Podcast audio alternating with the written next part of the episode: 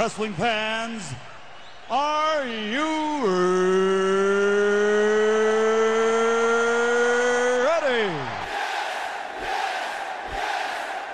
For the thousands in attendance and the millions watching around the world, uh, let's get ready to rumble!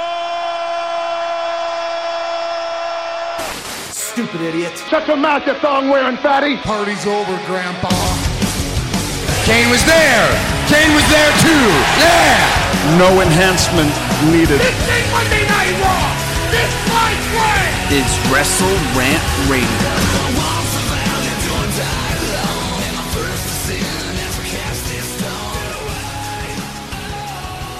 What's going on, guys, and welcome back to Wrestle Rant Radio for January 31st, 2019. I'm Graham G.S. Matthews. Hope you guys are doing well. And to be quite honest with you, I've been waiting all week to do this show. Coming off the weekend that was the Royal Rumble weekend between TakeOver Phoenix, Royal Rumble, Raw, SmackDown, as if all of that was not enough. We have plenty of news on several departures from WWE, in addition to the ones that were already rumored a few months ago or a few weeks ago with the revival, Mike and Maria Kanellis, which I didn't have a chance to talk about here on the show before because uh, only the revival news broke at that point two weeks ago. But yeah, Mike and Maria apparently put in their notice to want to leave WWE too. As of right now, they have yet to be granted their release. They were on 205 Live this past Tuesday, but they reportedly want out of WWE. In addition to Dolph Ziggler, who I'm not exactly sure what's going on with him right now. Um, he appeared in an interview with Chris Van Vliet over the weekend saying that he would not be at the Rumble. I'm on hiatus right now with WWE. Don't know when I'll be back. I'll be doing comedy stuff in the meantime. And then he shows up in the Royal Rumble on Sunday in the men's Rumble match in the main event. So don't know what's going on with Dolph Ziggler. He wasn't on Raw the next night, so maybe it was merely a one off before he leaves soon.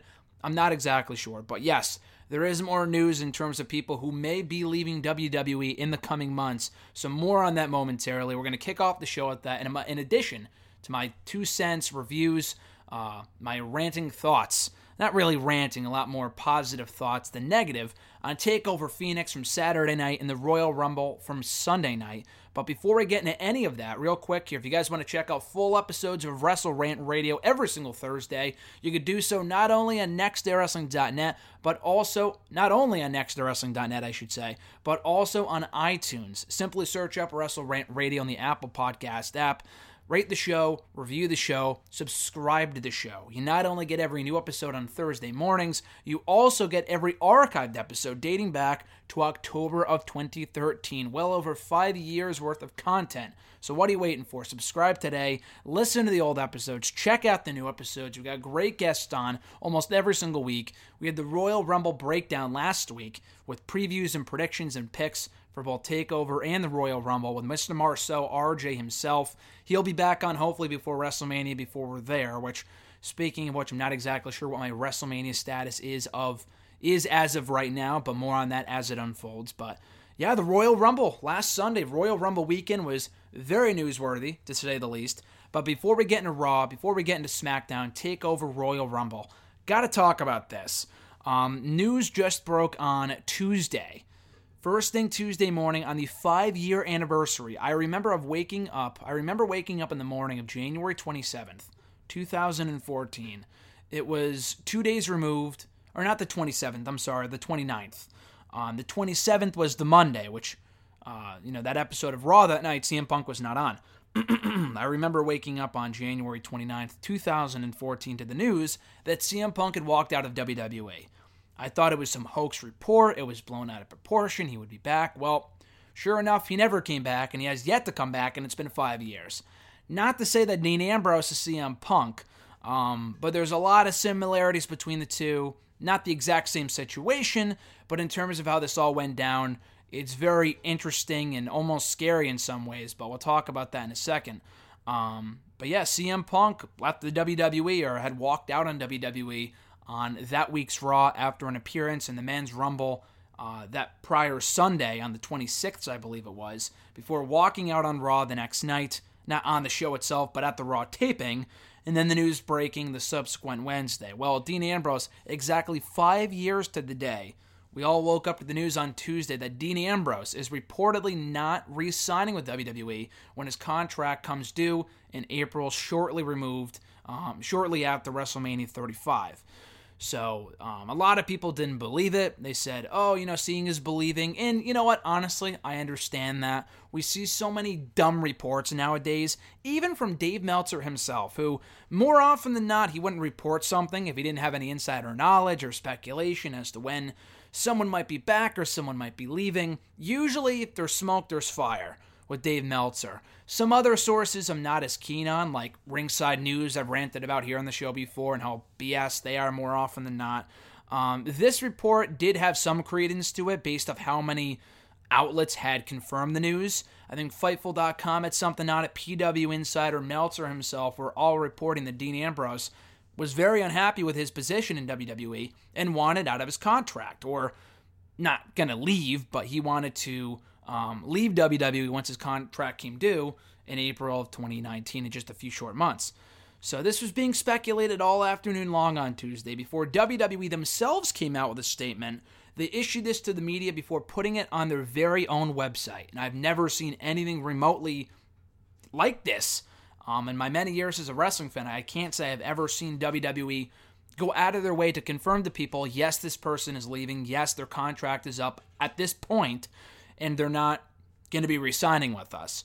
So this is what the statement had said. It's available right now on WWE.com. It says Dean Ambrose, in parentheses, uh, Jonathan Good, will not be renewing his contract with WWE when it expires in April. We are grateful and appreciative of all that Dean has given to WWE and our fans. We wish him well and hope that one day Dean will return to WWE.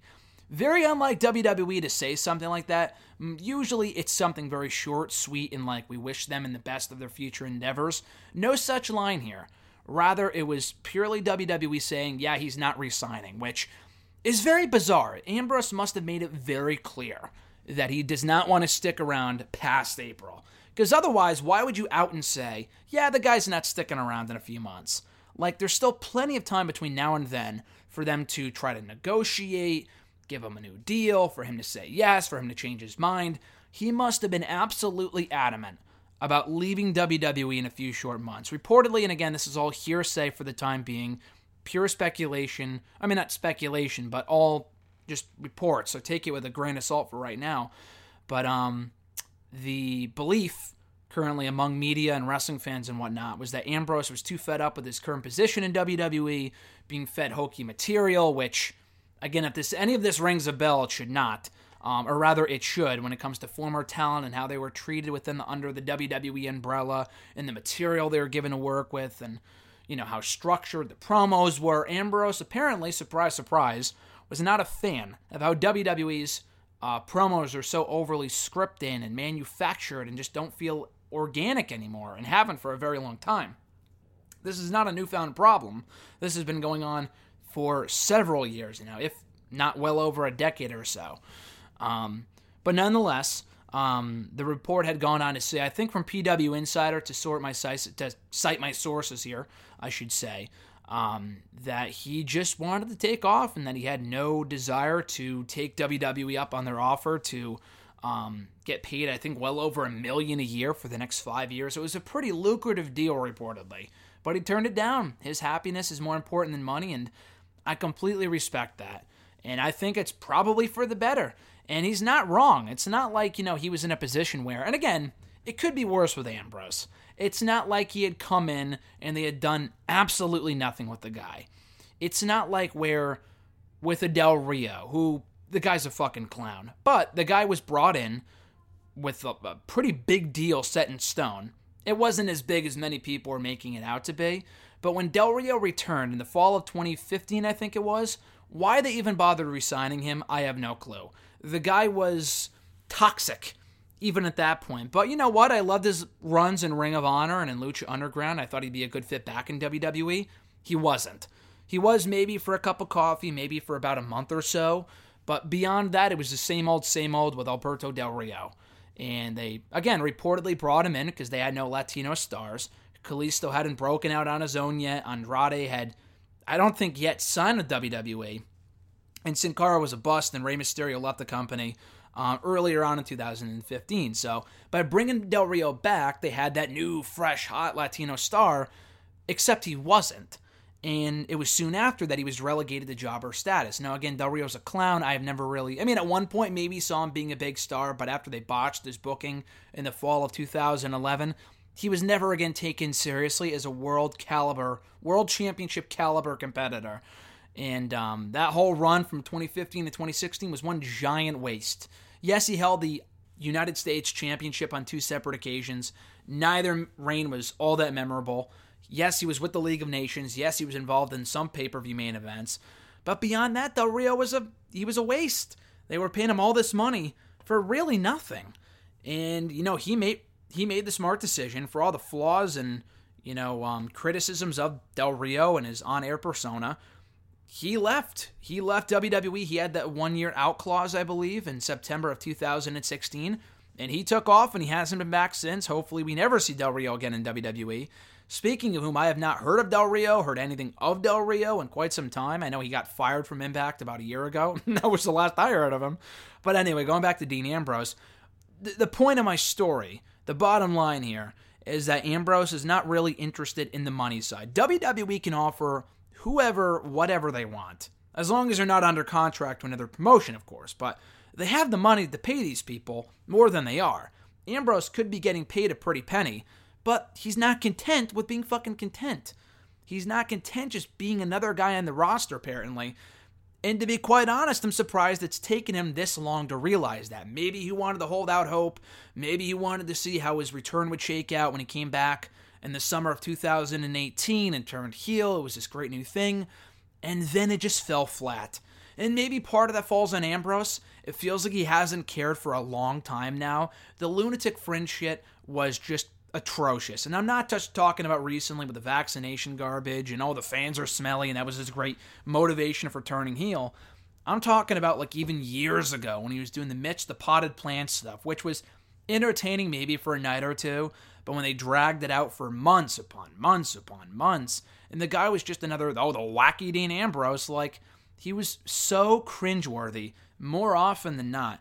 It just boggled my mind that he would stand for such stupid material.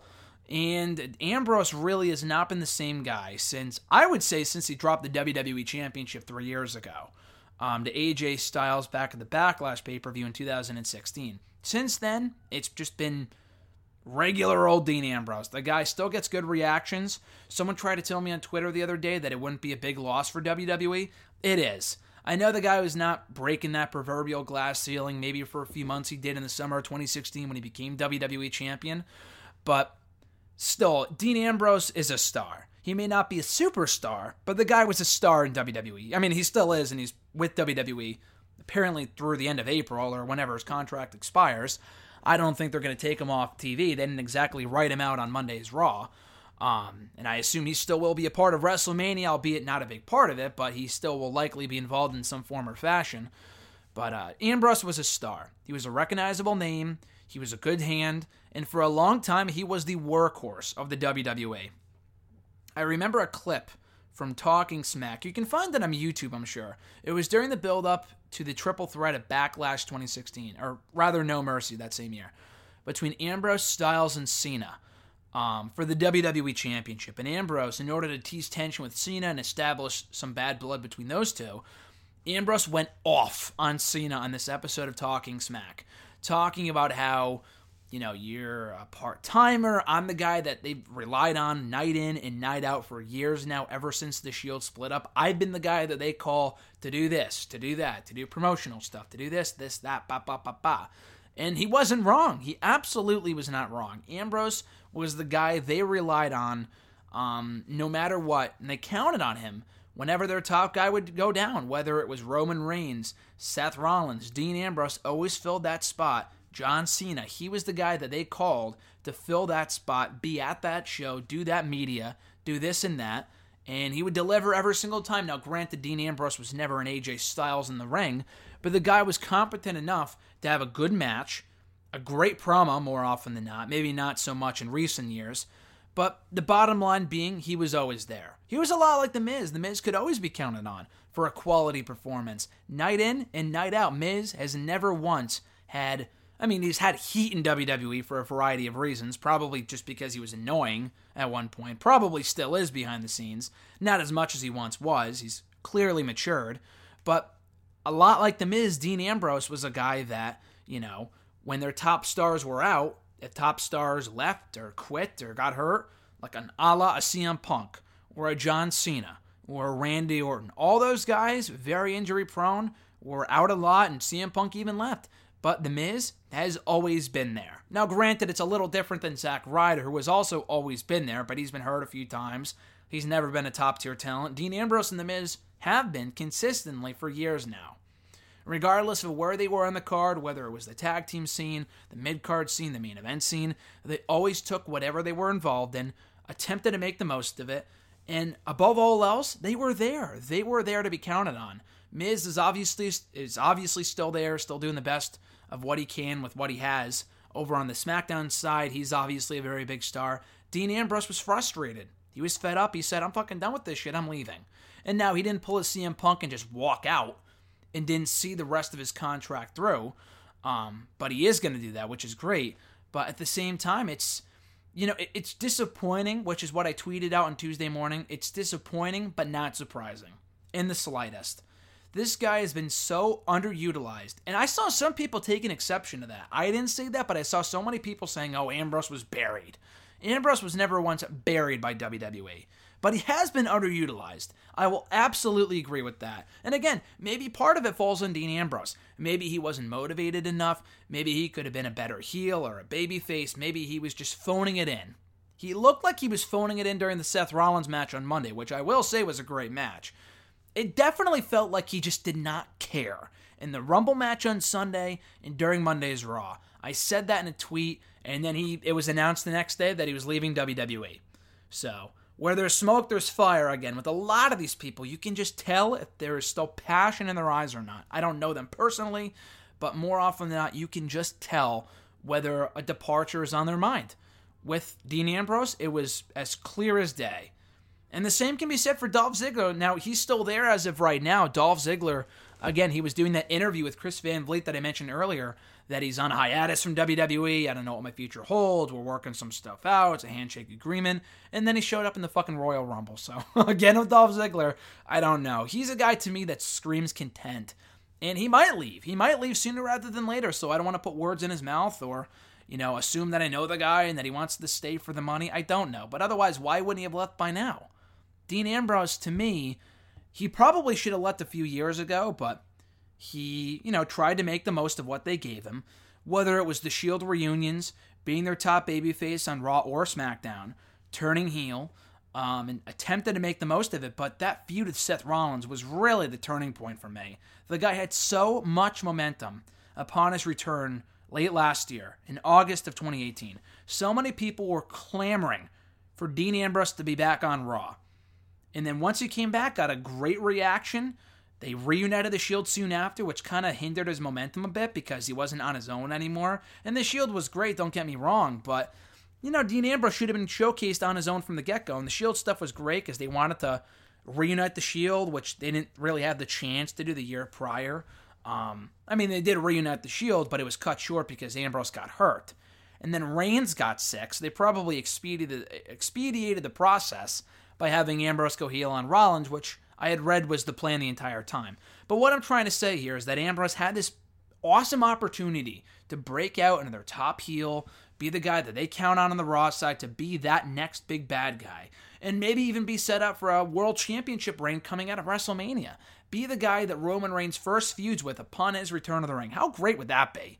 Roman Reigns makes this heroic recovery from leukemia and the first person he goes after is the same man who turned on his best friend, his other brother, Dean Ambrose, turns on Seth Rollins the same night he announced he was sick. It's such a great story. And they've actually never done a Roman Reigns versus Dean Ambrose feud. It was the one feud with Ambrose I always wanted to say, along with John Cena, uh, which they had teased at a few different points. And I know Roman and uh, Roman and Dean did have that one match back at Survivor Series 2015, which honestly was not very good. It was like a 10 minute mediocre match in the main event of Survivor Series when Reigns won clean and that was it.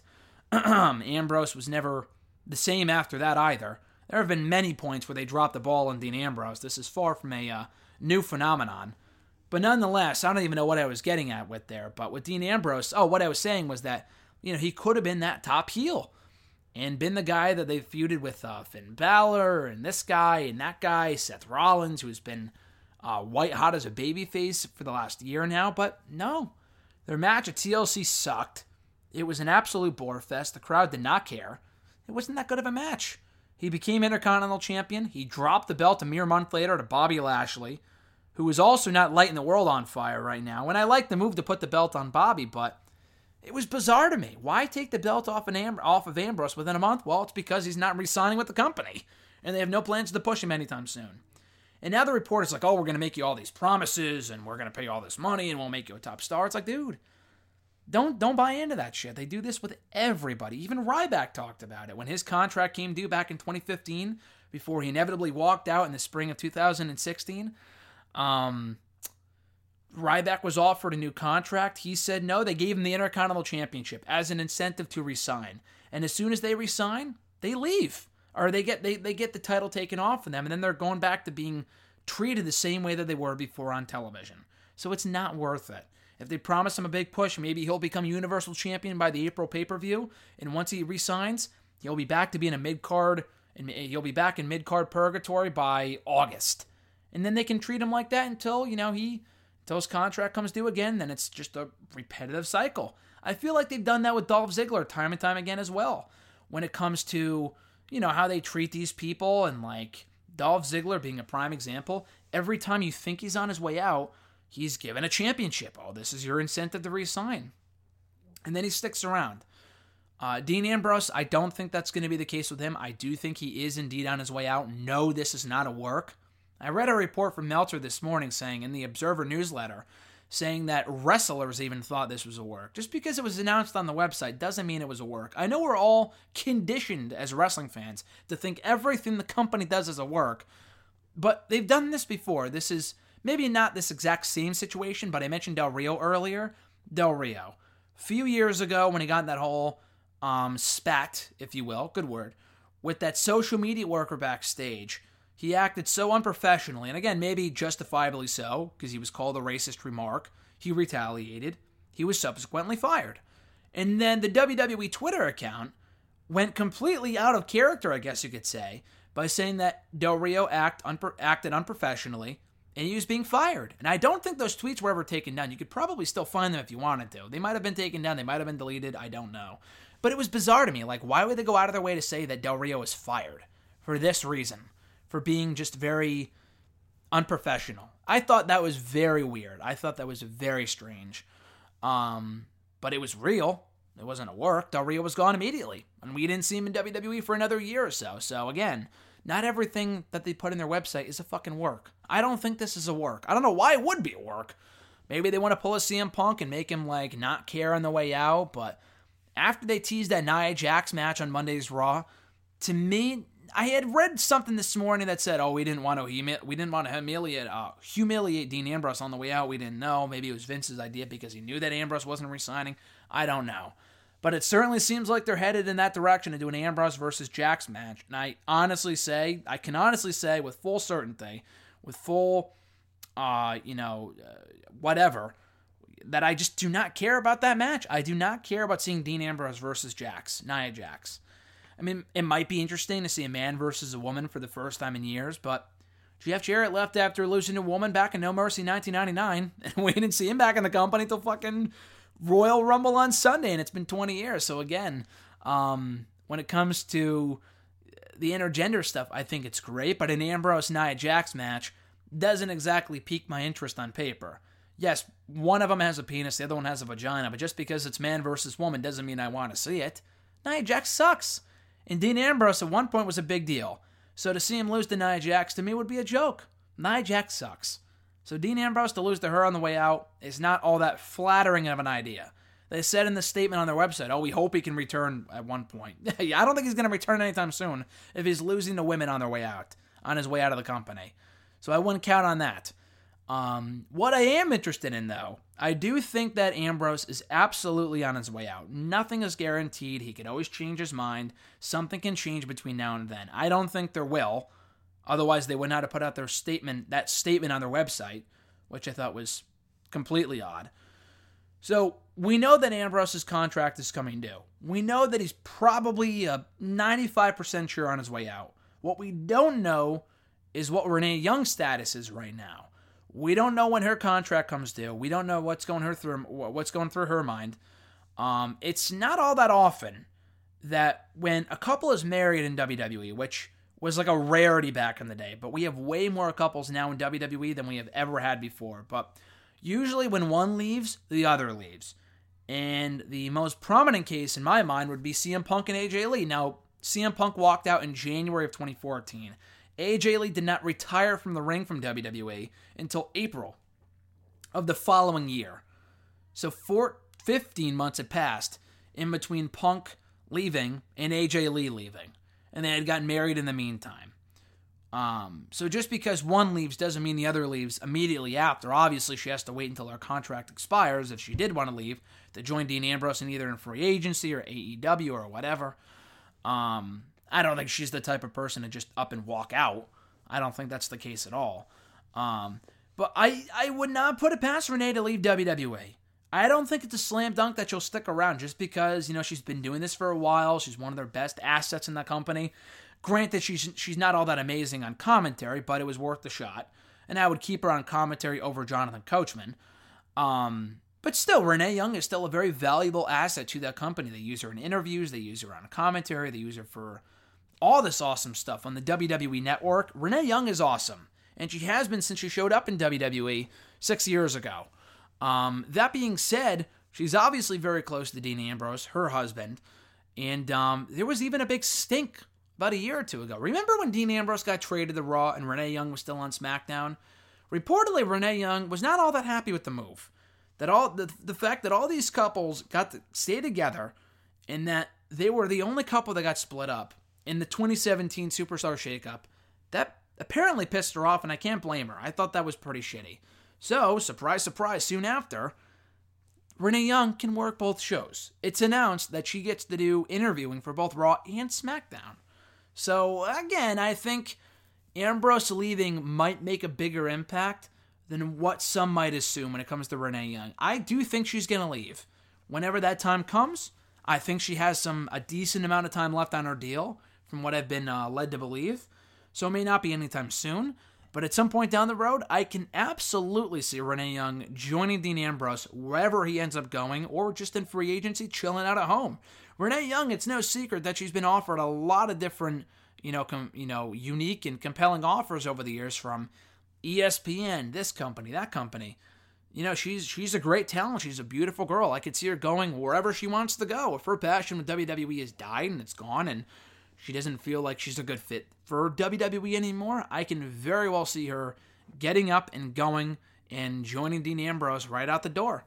Um, and maybe one of the biggest reasons why she didn't leave in the first place a few years ago was because of, because of her husband, Dean Ambrose, still being under contract to the company. Renee Young kind of speaks out, not like she doesn't speak out against the company, but she has a way of doing things like subtly saying on social media if she's unhappy about something, whether it be not being on the same show as Dean Ambrose, whether it's her own show getting canceled, whether it's this or whether it's that. You know, certain things that she's not all that excited about in WWE, she will make it known on commentary or whatever. She will make it abundantly clear that um, that she's not thrilled. She won't say, "Oh, I'm not happy here," but she'll be like, "Eh, was it really necessary to cancel my show or like was it really necessary to cancel Talking Smack?" She's one of their best assets. So for Renee Young to leave would also be a big blow to the roster, a lot like it would be, and it will be when Dean Ambrose leaves too. So for people thinking, oh, you know, Dean Ambrose leaving, it's not that big of a deal. It's a big fucking deal. It's a very big deal. Dean Ambrose, you know, you can't say that he's been buried when the guy's a former WWE champion, three time Intercontinental champion, former United States champion and tag team champion, and Mr. Money in the Bank. The guy's done a lot in WWE. He's a very accomplished competitor. But all those accomplishments can't buy happiness. They're all kayfabe accomplishments too. They're fucking. It's all a part of the storyline, people. Um, which I don't mean to demean wrestling or like talk down about WWE and pro wrestling on the whole or anything like that. I'm not getting into that discussion right now. But it's like just because he was a former champion doesn't mean they weren't underutilizing him. Dean Ambrose could have been a great heel. He could have been a big star a few years ago, but it seemed like they really watered him down with what they were giving him. Go back and watch his, you know, work on the independent scene. Jon Moxley is a far cry from what Dean Ambrose is in WWE, and not in a good way. Dean Ambrose is a very watered down version of what Jon Moxley used to be years ago. I have no desire to see Jon Moxley back on the indie scene, beating the shit out of himself and, and, and putting himself through glass and barbed wire.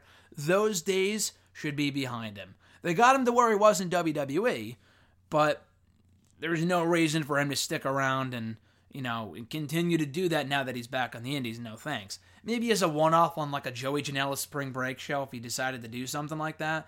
But beyond that, um, there's no real reason for, um, you know, for Dean Ambrose to go back to doing what he was before on the independent scene as Jon Moxley. Now, that being said, um, with Ambrose and what his future holds. Could he go to All Elite Wrestling? Hey, the timing could not work out any more perfectly. They're in Las Vegas for Double or Nothing in May over uh, Memorial Day weekend. With the contracts expiring, no, he does not have to sit out the rest of the next 90 days. I mean, the next 90 days he'll be under contract to WWE and he'll be on Raw and, and their pay per views and whatnot. But he won't be, you know, he, when his contract expires, it's different than them, them than them just releasing him. That's a different story. Now, I guess they could release him before his contract expires, then he will have to sit out for the next 90 days. Now, that would be pretty shitty. But as it stands right now, there's a very good chance Dean Ambrose could show up at Double or Nothing, the new All Elite Wrestling Promotions first big show, in his native Las Vegas. I could absolutely see that being the case.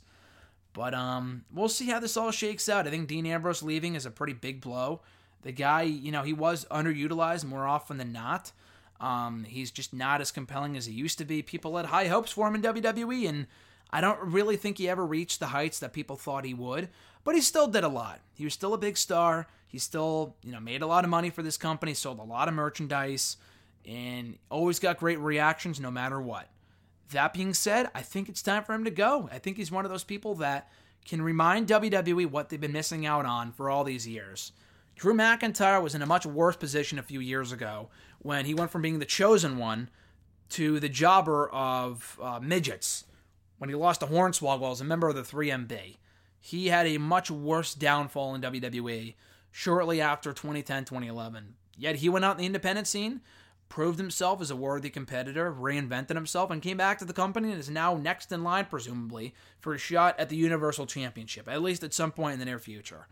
So who's to say that Dean Ambrose can't do something similar? But I don't think coming back to the company that didn't treat him all that right in the first place is in the cards for him. I feel like he's more of a CM Punk type that isn't happy with how he was used and doesn't really have much of a desire to come back. Now we can't get a full Shield reunion without Dean Ambrose, but uh, it's you know it's a new era for more in more ways than one. This company likes to promote, oh, it's a new day in this in this in WWE. We're doing this, we're doing that, blah blah blah and we're to start putting, you know, more championships on the line and get fresh matchups. Well, we're also to push people to leave, though. We're not to just push certain people, we're to push people right out the door. Dean Ambrose has been phoning it in. He's been he's just been treading water for months now, but this dates back a lot further than just the fall. Cuz he was a no-namer even well before that when it came to late 2017.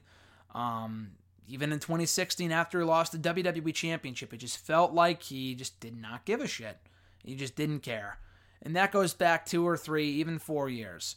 So Dean Ambrose being unhappy, I would assume, is nothing new. And this just led to him hitting his breaking point, and things boil over to the point where he just doesn't want to be here anymore. So we'll see what they do with him for the rest of the time that he is in the WWE. I don't think you know, I don't think they'll bury him on the way out. I mean, he had a great match with Seth Rollins on Monday's Raw. He had an altercation with Triple H. So it's not like he won't get TV time before he leaves in the in April. But I do find it weird that the company's outright acknowledging the fact that his contract is coming due. They aren't going to re-sign him. He has no desire to resign, and they're just going to let him continue on doing his thing on TV, unless they incorporate this into an angle. Now that would be interesting because Ambrose did say before Nia Jax's music cut him off on Raw this week that he's like, oh, and I've been here for a couple years now. It looked like he was going to drop a pipe bomb and say that he was going to quit or that he was unhappy. I was getting flashbacks to when Kevin Owens did something similar six months ago, and um, that led nowhere. And he came back the very next week. so I was expecting Dean Ambrose to do something similar. Thank God that wasn't the case. But him jobbing to Nia Jax is not exactly my idea of a fitting farewell for the lunatic fringe.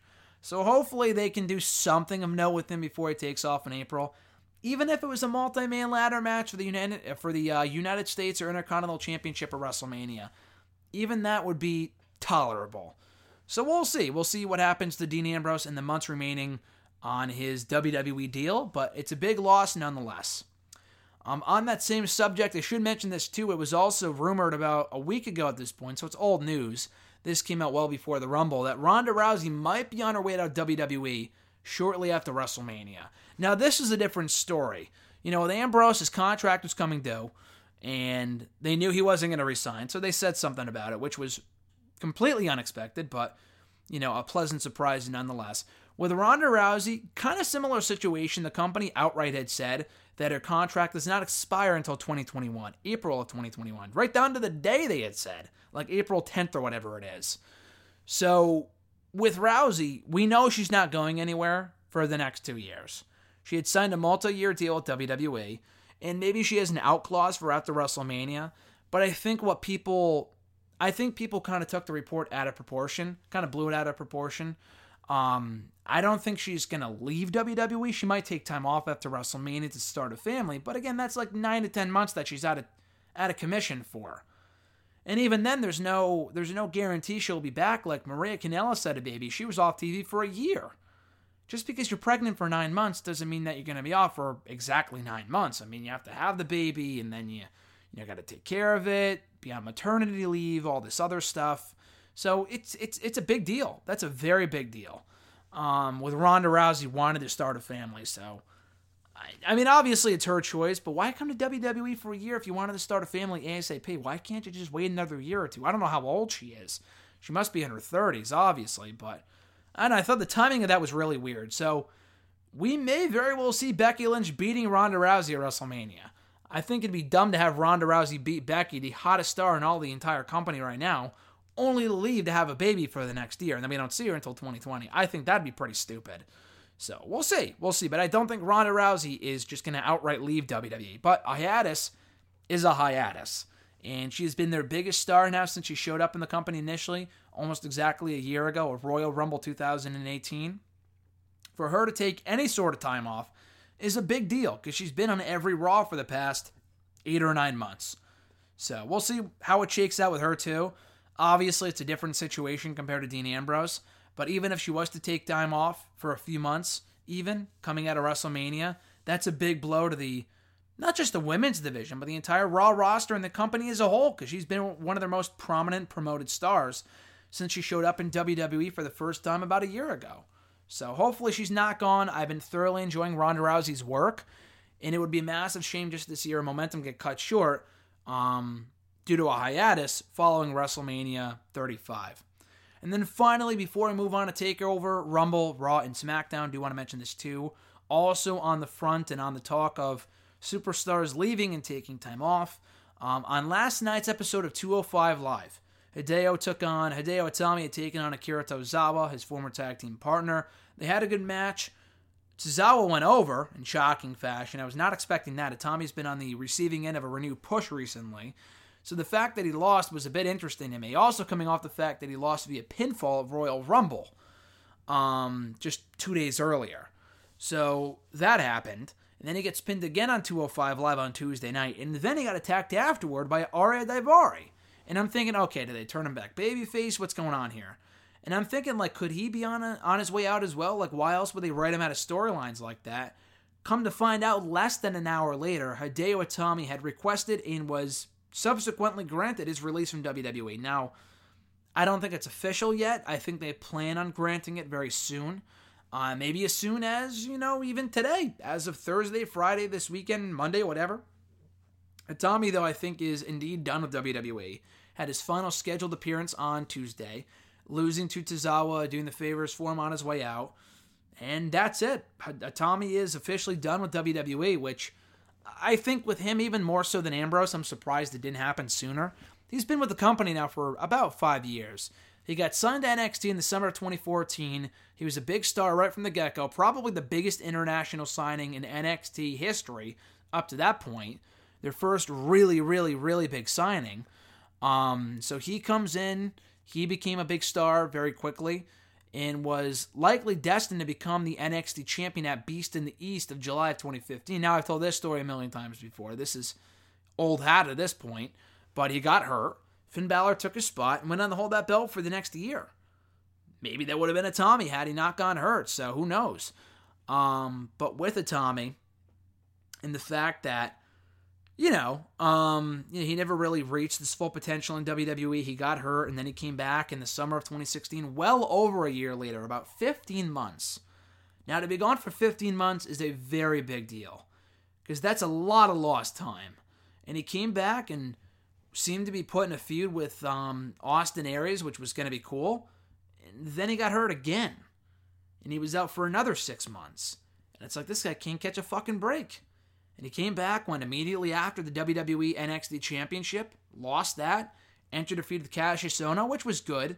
Um, turned heel, lost that, and then he left, got promoted to 205 Live, and he lost the match to Aleister Black too, a Takeover Brooklyn 3, which was an amazing match, by the way. If you're looking for best of Tommy matches in WWE, that would certainly lead the list, in my opinion.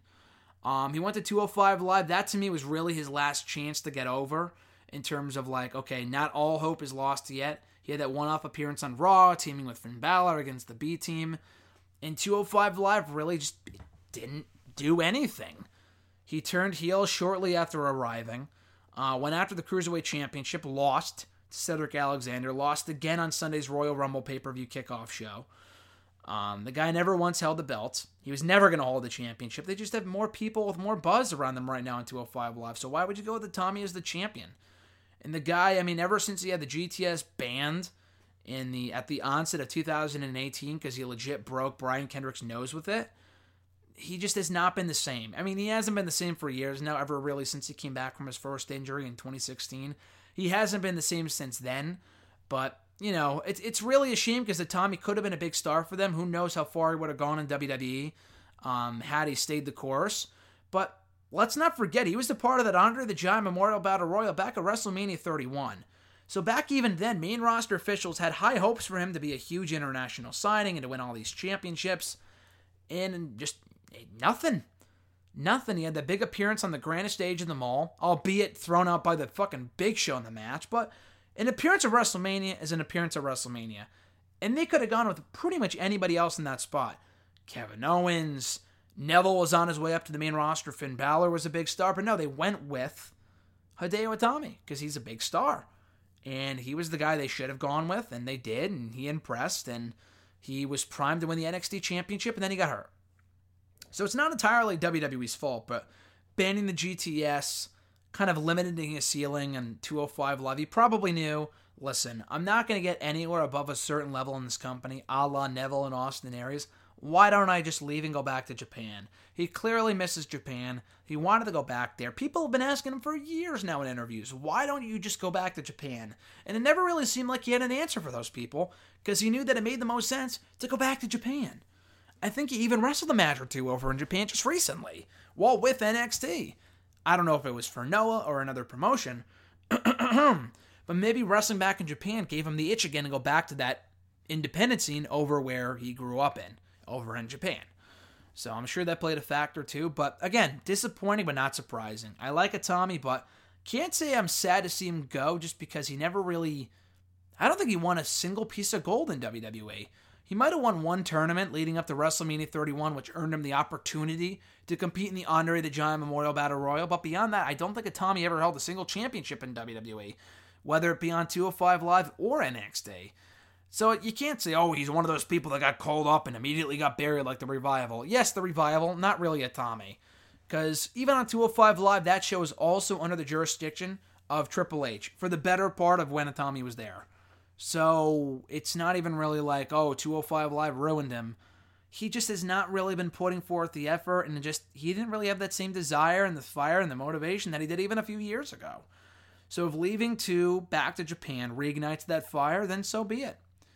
Um, that does it for all the departure talk. I spent the entire, essentially the entire episode talking about fucking Ronda Rousey and Dean Ambrose and Hideo Itami. So excuse me for that. I was not planning on spending so much time talking about those people. But um, I thought they were pretty big news stories, even more so than um, this weekend's pay per views, which I will review quickly here on the show. I've said pretty much everything I could about the shows and other audio pieces this week here on the channel and hashtag and my reviews on the website, so and on Twitter. I don't want to beat a dead horse with my thoughts on uh, Takeover and on Royal Rumble, but once again, on uh, you know, I'll, I'll give my two cents nonetheless on both shows starting with TakeOver on Saturday. NXT TakeOver Phoenix, another very good show. Probably one of the weaker TakeOvers in recent memory. Not even close to being one of the better TakeOvers um, in a while, but it was still a good show. The opener was excellent, with the War Raiders beating the Undisputed Era to become the NXT Tag Team Champions. That was an awesome fucking match. I was hoping the Undisputed Era would go over. I talked about this with RJ last week. I was hoping Undisputed Era would retain the titles and hold on to them until at least take over Brooklyn Five, where they could drop them to the street uh, to the Street Profits. Clearly, that's not happening now. The War Raiders, though, a nice consolation prize. I have no problem with them as champions. They're very good. They got a great reaction here. Easily the best showing they've had since arriving in NXT. Um, this was a fantastic match. We had Matt Riddle finishing off his feud with Kassius Ohno in about a 10 minute match. Nothing too special here. I was hoping for something better, honestly. Um, it was still very good, but it was by no means great. They probably were just trying to make the most of the time they were allotted. But Matt Riddle went over, following a spot where Ohno almost ate the toe of fucking Matt Riddle. That was disgusting, but uh, that was a great match nonetheless. A very eh, not a great match, but a good match. A good match for the NXT North American Championship. Now this was a great, if not fantastic, match um, from Saturday show with the Defending champion Ricochet taking on Johnny Gargano. I was absolutely hyped for this going in. It did not cease to deliver. Um, this was an amazing match. Absolutely amazing match. Gargano is on another level right now, and he has been for a long time. He has had matches of the night dating back to even the fucking DIY days. Brooklyn Takeover, you know, Takeover Brooklyn 2 in August of 2016. And he's been killing it ever since then uh, when it comes to Gargano and you know and, and Ciampa too, for, to an extent. But Gargano specifically, his matches with Aleister Black, Tommaso Ciampa, Andrade Almas, now Ricochet. The guy kills it every single time he's in the ring with anybody on a takeover. But anyway, this match was amazing. Gargano did go over. The whole story was that, oh, I need to cheat to win, embrace my inner dark side, and that'll help me become champion. Well, he wasn't wrong. He did go to the dark side, laid out Ricochet on the you know, on the uh, concrete floor by exposing the ring mat by ringside. Gargano rolls him in the ring, and he won the match. Gargano is the new NXT North American Champion. My new favorite match of 2019. Looking forward to the rematch. Um, hands down, hopefully takes place either at Takeover uh, Brooklyn 5 or at some other point between now and then. But the rematch is going to be fire if this first encounter was any indication. Then we had for the NXT Women's Championship, Shayna Baszler beating Bianca Belair pretty good match. I've seen better matches with Belair with Kairi Sane. This is probably Belair's first uh, best match I've ever seen her in. Her first takeover appearance. Um, she did well for herself. She had a good match here. She's you know had also good matches with Nikki Cross and a few other people. Um, but yeah, I thought she really pushed Baszler to her limit. She pulled some stuff out of her arsenal that we don't ordinarily see, like the 450 splash, that I don't know if we had seen from Belair since she um, competed at WrestleMania, the WrestleMania Women's Battle Royal, about a year ago. So I thought she looked real good in the feet here. They really went out of their way to protect her, and I thought they did so effectively. So she lost nothing here, despite her undefeated streak not being broken. And then we arrived to the main event for the NXT Championship. Tommaso Ciampa defending against Aleister Black. Great match, very good story being told here with Ciampa working over the knee of Aleister Black, Black battling back, ultimately to no avail. Ciampa, after four or five fairy tale endings, retains the NXT Championship. Um, it wasn't the right time to do a, to do a title change anyway. Black has already been a former he's a former NXT champion. There was no reason to put the belt back on him here. Um, with Ciampa, the guy's been firing in all cylinders for well over six months and now is NXT champion. I'm glad he's still champion and will continue and, and continue to reign as champion.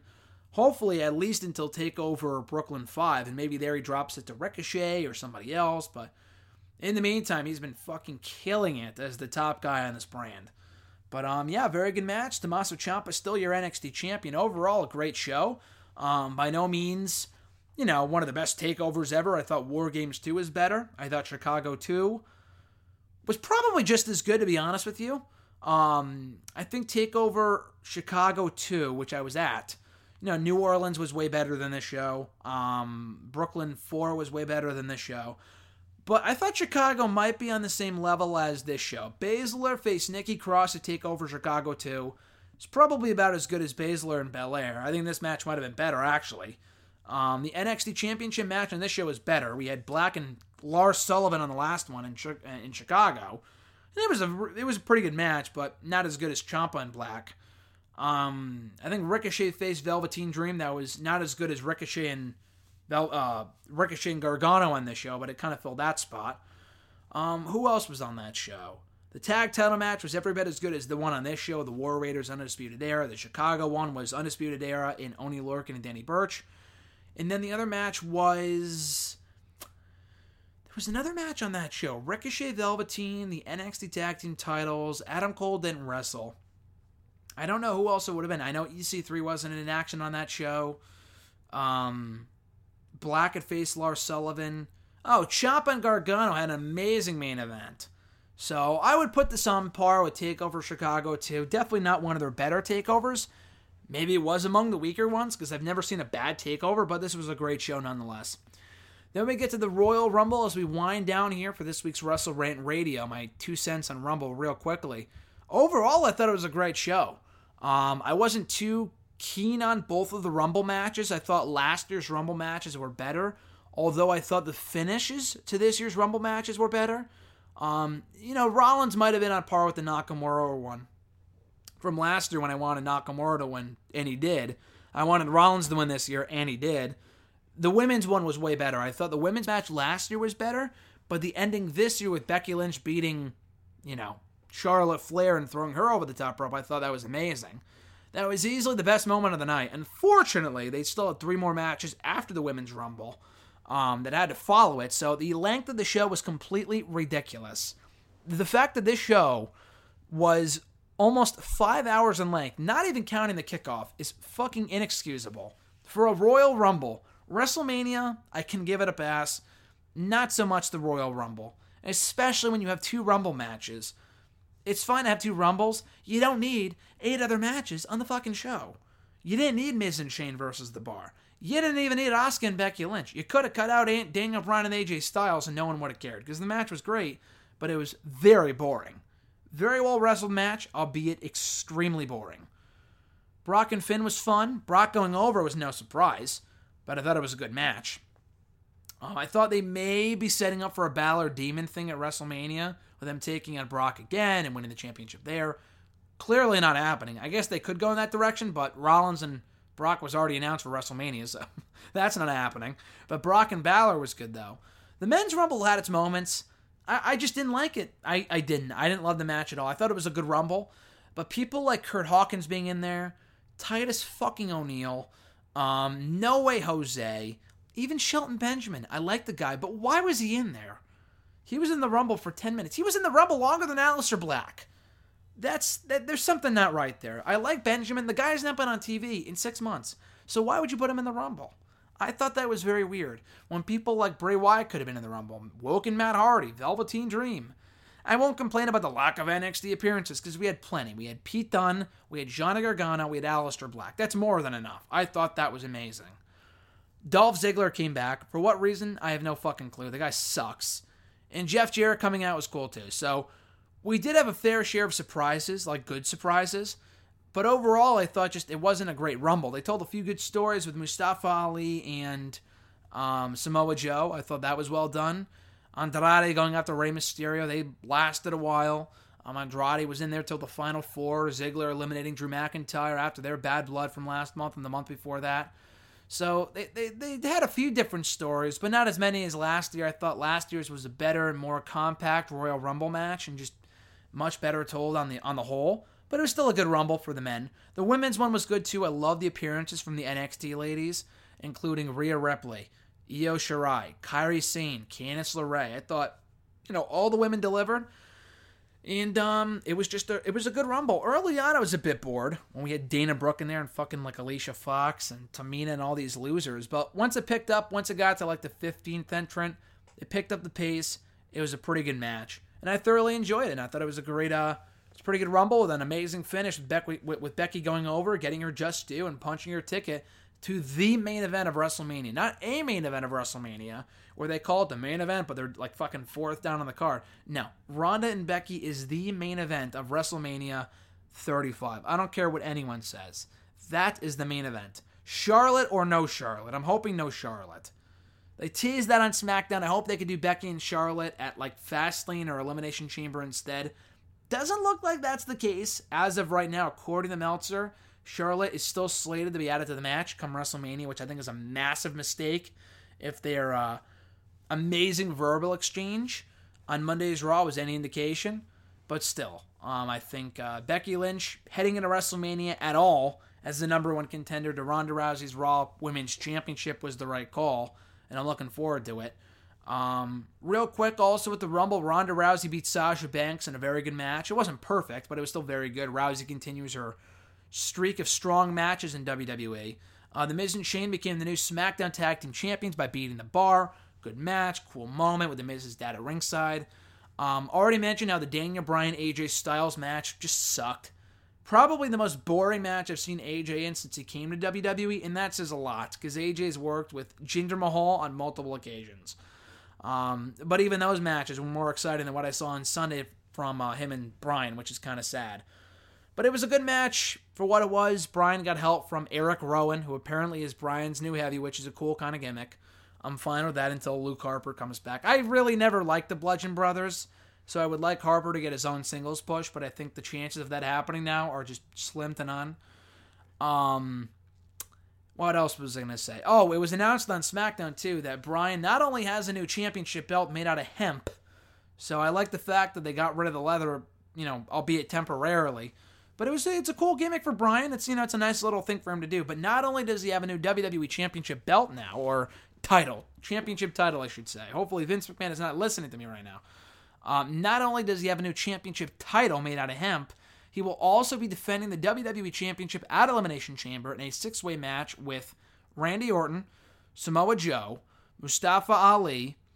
Um, who else is in the match? It's let me see. I'm sorry. Daniel Bryan, AJ Styles, Randy Orton, Jeff Hardy, Samoa Joe, and Mustafa Ali. So there's your six right there.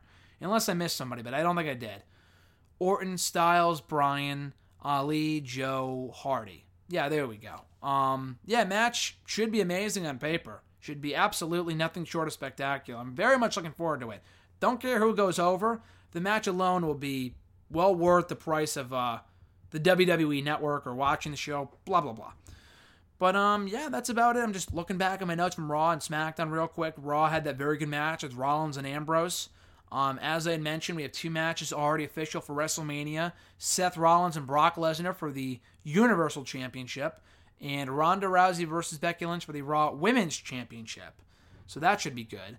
Hawkins and Ryder reunited on Raw this week in a good little match of the revival. They did lose, so Hawkins uh, streak isn't over yet. I would build to that a little bit more. And you're probably asking yourself, oh, what more build can you do? The guy's been undefeated. He's been uh, losing now for over two years. But you can't just jump into a tag team and have the guy win.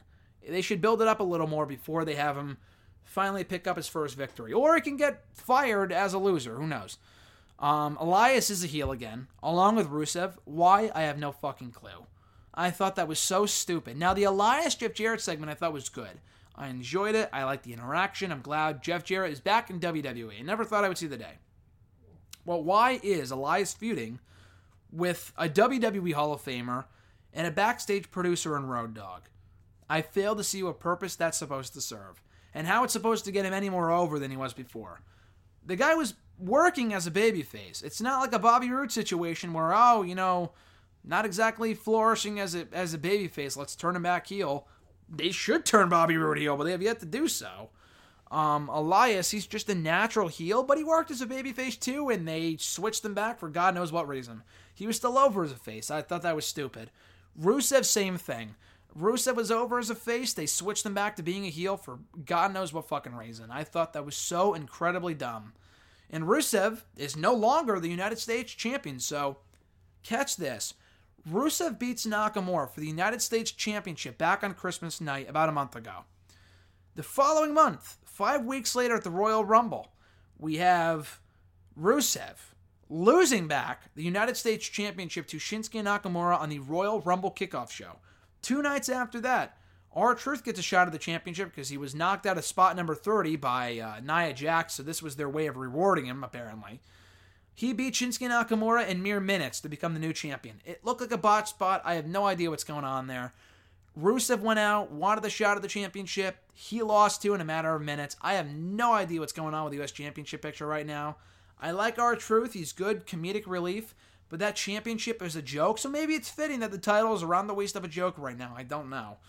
But um, I thought that was pretty bizarre and stupid, and I don't know where they're going with it. I honestly could not care less. As long as that championship ends up on Andrade at some point in the next month or so, can't complain. Um, but we also have three new teams confirmed for the WWE Women's Tag Team Championship Elimination Chamber match next month. We have the Riot Squad earning their way into the match by beating Natalya and Dana Brooke on Monday's Raw. Nia Jax and Tamina beating um, Alexa Bliss and Mickie James to earn their way into the matchup. And then on SmackDown, Sonya and Mandy earned their way into the matchup by just announcing that they were in it. Just by simply declaring themselves for the matchup. I thought that was kind of stupid. Like, do, do these creative teams watch each other's shows? Like, do they communicate at all? Why bother doing qualifying matches when people can just declare themselves for the match? At least on the SmackDown side, talk about opportunities. Hey, no one got an opportunity there. They just declare themselves for the match. That's pretty stupid. Um, anyway, so we have those matches official for Elimination Chamber as well as WrestleMania coming up in a few short months. A lot to talk about, a lot to get excited about right now in WWE. It's a great time to be a wrestling fan. Now, obviously, fans of Dean Ambrose and Hideo Itami and Ronda Rousey are kind of biting their nails right now to see what all those people do and whether they'll leave and Obviously, Itami looks like he is wrapping up. Ambrose will officially be done after April, and Ronda Rousey is still a question mark until WrestleMania comes and goes. But it's going to be an interesting story to follow with all those people. In addition to Dolph Ziggler, The Revival, Mike and Maria Kanellis, the list goes on and on and on. But I have never seen so many talent want to leave WWE at the same time. To me, that is that's fucking scary. Now the company has p- plenty of talent to rely on from NXT in the main roster but still, they shouldn't have to. They should not get it to the point where people want to leave what's supposed to be the biggest and best wrestling company in the world, which it's not. Biggest, yes. Best, eh, that's debatable, at least on the main roster anyway. But regardless, people, we are talking all about the latest developments in the world of WWE and beyond next Thursday, right here on Wrestle Rant Radio. In the meantime, and in between time, find me on the social medias on Twitter by following me at Wrestle Rant on Facebook at facebook.com backslash graham.gsm.matthews and on YouTube as well at youtube.com backslash c backslash Graham GSM Matthews. For all new episodes of Wrestle Rant Radio, be sure to check out not only the website nextwrestling.net, but iTunes as well. Simply search up Wrestle Rant Radio on the Apple Podcast app. Get new episodes every single Thursday and also every archived episode dating back to October of 2013. It is now easier than ever to check out and binge Wrestle Rant Radio, so what the hell are you waiting for? Subscribe today. With all that being said, guys, have an awesome rest of your week. Thank you for supporting the show as always and checking out this episode. We'll catch you right back here next Thursday. I'm Graham GSM Matthews, and I'll catch your ass on the road.